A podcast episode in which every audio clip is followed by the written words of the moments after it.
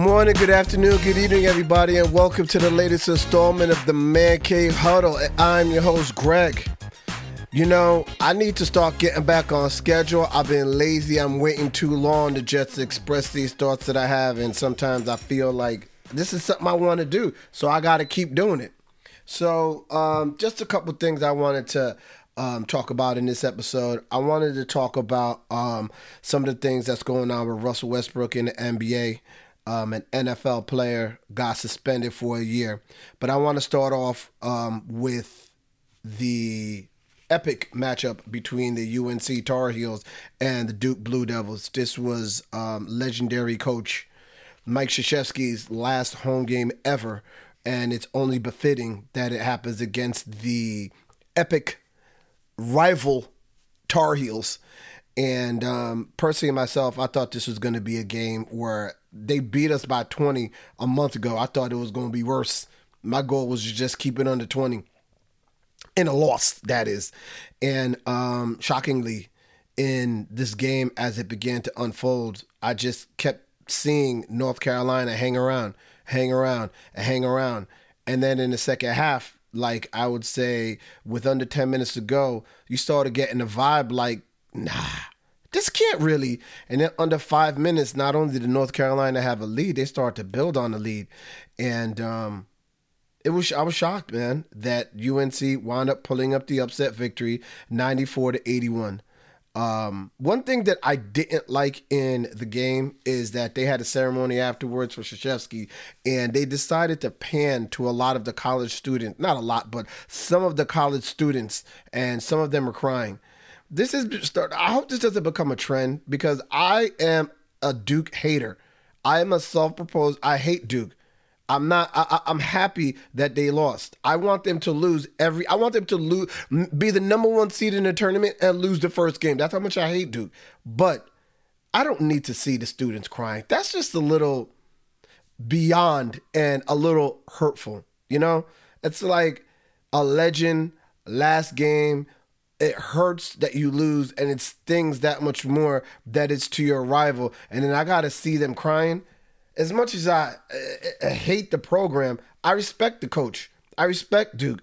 I think they're a great program. I think he's an all-time great coach. I don't need to see them crying like that. But um, it was a good game. I'm not gonna get into the you know the, the the technicalities of why I thought one team won and why I thought the other team lost. I thought it was a good game overall, and um, we'll see what happens come ACC tournament as well as the big time tournament, the NCAA tournament. Now, um, you know, wide receiver Calvin Ridley has been suspended for one year for gambling on the NFL.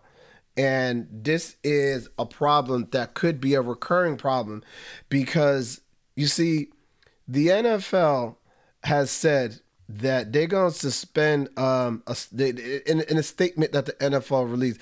They said that um, Ridley gambled on games over um a long period of time. I'm sorry for that.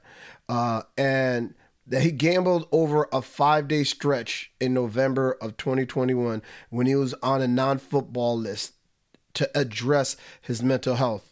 And then shortly after it came out that Calvin was suspended, he said that he doesn't have a gambling problem. He said that uh, he was gambling on his app on his phone and it was $1,500. Now, with gambling becoming legal in so many states and professional teams partnering with a lot of these sports betting websites, you knew that this was going to happen. The guy is bored. He has nothing to do at home. He has a couple bucks in his pocket. So he said, let me just gamble on these games. Now, I don't know who's right or who's wrong here and how you handle this because the rule is there that none of these players could gamble. Why is it there? Because Calvin Ridley could have inside information on certain games that could benefit him financially. I don't know who he gambled on. I don't know what games he gambled on, but he went to Alabama. So there's damn near one Alabama, if not a couple, on every team in the league, meaning that he has a couple bros on every team. So he could call some of his bros on a team like, what y'all thinking today?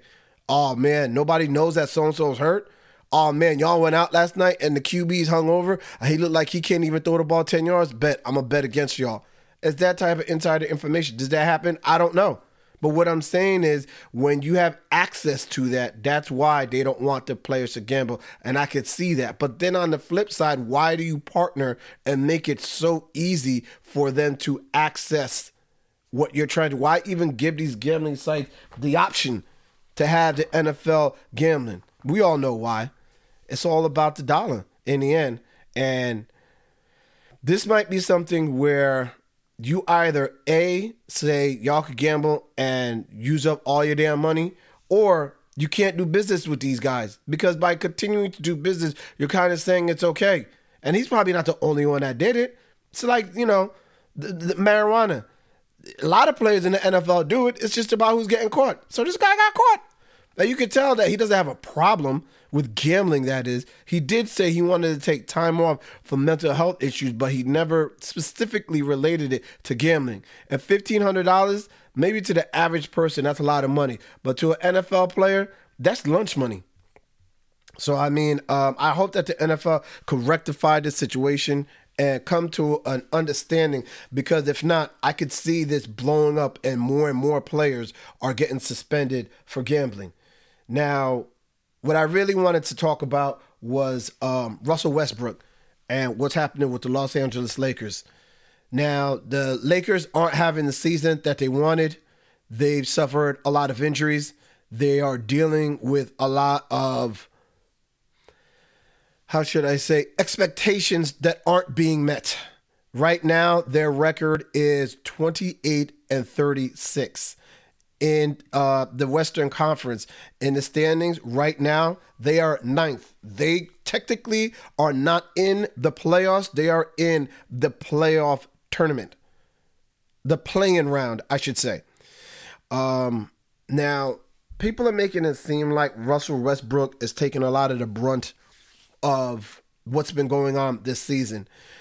Uh, I don't know if it's Russell Westbrook or maybe it is but some of the things that he's done over the past couple days has really opened up a lot of eyes to the fans as well as you know the media and and I'm sure on the team.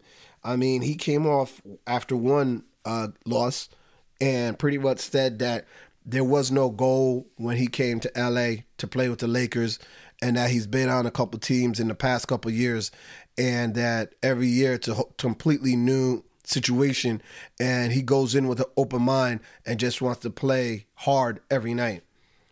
Now, that sounds good and that's very politically correct. But when you are in the current NBA and you are a teammate of LeBron James, the the the the, the absolute minimum is making the playoffs the expectation is to the, the goal the expectation is to well sh- the expectation is to make the NBA finals and the goal is to win an NBA championship when you're playing with LeBron James. Period. And for him to come here to, to LA and say that there was no expectation that he just came and I, I, I don't know if I could really believe that when you look at the roster, right? You got players like Russell Westbrook, LeBron James, Dwight Howard, Anthony Davis, Avery Bradley, Carmelo Anthony. I mean, they, like those are all like look at think about Russell Westbrook, future Hall of Famer. LeBron James, future Hall of Famer. Dwight Howard, future Hall of Famer. Anthony Davis, future Hall of Famer. Carmelo Anthony, future Hall, of Famer. You got five guys on this team that are all future Hall of Famers. Now, I understand some, if not all of them, are past their prime, but you got five guys that are all going to the Hall of Fame. And you mean to tell me that the expectation wasn't to win the NBA title? I don't know about that one. And then now he's him and his wife are saying that the family's receiving death threats I don't think that's cool in any way. Where fans look, we boo, we say you stink, you're playing like garbage, you're playing like trash. Boo, that's what we do. But you can't personally sit there and start attacking a man's family. You know? There has to be a line drawn. It just feels like we're beginning to live in a cancel culture or a the rules don't apply to me society. There's always rules. And the rules apply to everybody, not some of the people, some of the time, everybody, all the time. I agree with him. He came out and said, "Look, it's been a very rough year for him because now he's starting to receive death threats. That's that's wrong. That's going way beyond the line." But I will say this: not that that's okay, but you got a lot of fans riled up now. You mean to tell me I'm working hard, spending my hard-earned money, going to watch you guys, going to support you guys, and you sitting here talking about you don't take this stuff home with you and you don't care if you win or lose? Because that's the way it comes off. I'm sure he does care, but the attitude and the way he said it, it comes off like, look, man, I got my money. I'm making 40 million a year. I'm good. And you see, that is the problem with the current state of this NBA because one thing that LeBron ushered in was that we're all friends, we're all cool, Let's dap it up and we're all to go eat after this game, win or lose. You see, Kobe Bryant, when he was playing, yeah, there were players that he took underneath his wing and said, I'll give you some tips and hints. But I'll tell you this much Kobe Bryant wasn't going out to eat with Kevin Garnett. Right?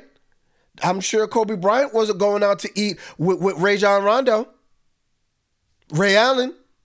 They're all teammates, friends. I'm sure Kobe Bryant, I'm, he he was going out to, with, with, Jordan to, to, to dinner only because they weren't rivals like that.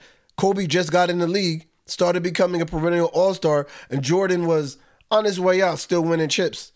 But you see, back then it was a little bit more real because there was a rivalry. I'm trying to get at you.